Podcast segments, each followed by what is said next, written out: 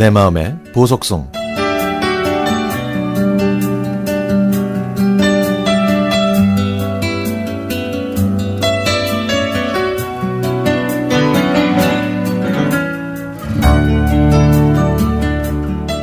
퇴근하다가 빵집에 들러서 딸이 좋아하는 소보로 빵을 산 다음에 자연스레 제가 좋아하는 카스테라를 집어들었습니다.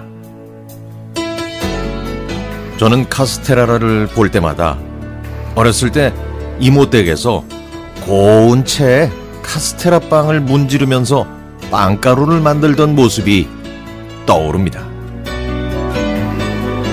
이남 이녀였던 저희 형제는 방학만 되면 시골에 있는 이모 댁에 가서 지냈습니다.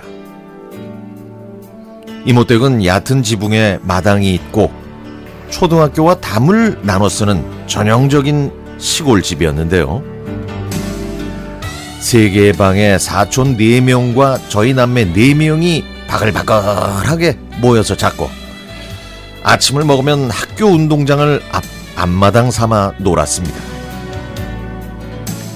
점심을 먹으면 바닷가에 가서 수영도 하고 모래놀이도 했죠. 바다 너머로 지는 해를 등지고 돌아오는 길엔 이모가 삶아주신 옥수수나 찐 감자도 먹었고요. 저녁을 먹으면 사촌 오빠의 친구들이 이모네 사랑방을 아지트 삼아 모여서 수박서리와 참외서리의 무용담을 과장해서 얘기해주곤 했습니다. 그런데 곰곰이 생각해보니까 이모와 이모부는 방학 때마다 내려오는 저희 남매들을 단 한 번도 귀찮아하지 않으셨던 것 같아요. 어느 날 동네 마실에 가신 줄 알았던 이모가 카스테라 빵을 한가득 사들고 오셔서 부엌으로 들어가시는 겁니다.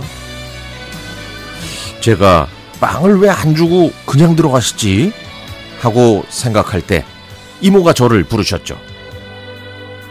부엌으로 갔더니 빵 봉지는 다 뜯어져 있었고 큰 그릇 위에 구멍이 작은 채가 받쳐져 있었습니다. 이모는 저에게 빵가루 만드는 걸 할 수 있겠냐고 하셔서 저는 이모가 알려주신 대로 빵가루를 내렸습니다. 제가 빵가루를 고운 채에 내리는 동안 이모는 석유 풍로 위에서 끓는 물에 새알처럼 동글동글하고 하얀 걸 넣으셨는데요. 새알이 익어서 물 위로 떠오르면 제가 만든 빵가루에 굴리시고는 다시 쟁반에 담아 놓으셨는데 하, 저는 그 맛이 정말 궁금했습니다. 그리고 그때 처음 먹어본 카스테라 경단. 아, 그 맛은 이 세상 맛이 아니었습니다. 달달하고 부드러운 빵가루 안에 쫀득하게 씹히는 경단은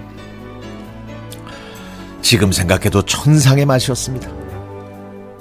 그날 이후로 저는 카스테라 빵을 보면 이모 생각도 나고 너그럽고 마음씨 좋은 이모부도 생각이 납니다. 이모는 지금 연세가 많으셔서 부엌 일도 귀찮다고 하시지만 제가 1년에 한두 번 찾아뵈러 가면 아직도 맛있는 음식들을 내어주시죠. 나이가 들어서 생각해보니까 그때 이모 댁도 살림살이가 여유롭지 않았는데 방학 내내 조카들을 거두어 주신 이모와 이모부가 계신 덕분에 제가 정말 행복한 추억을 갖게 된 것 같습니다. 요즘도 찾아뵐 때마다 제 손을 잡으시고는 조카 딸이 잊지 않고 와줘서 고맙다고 말씀해 주시는 이모부.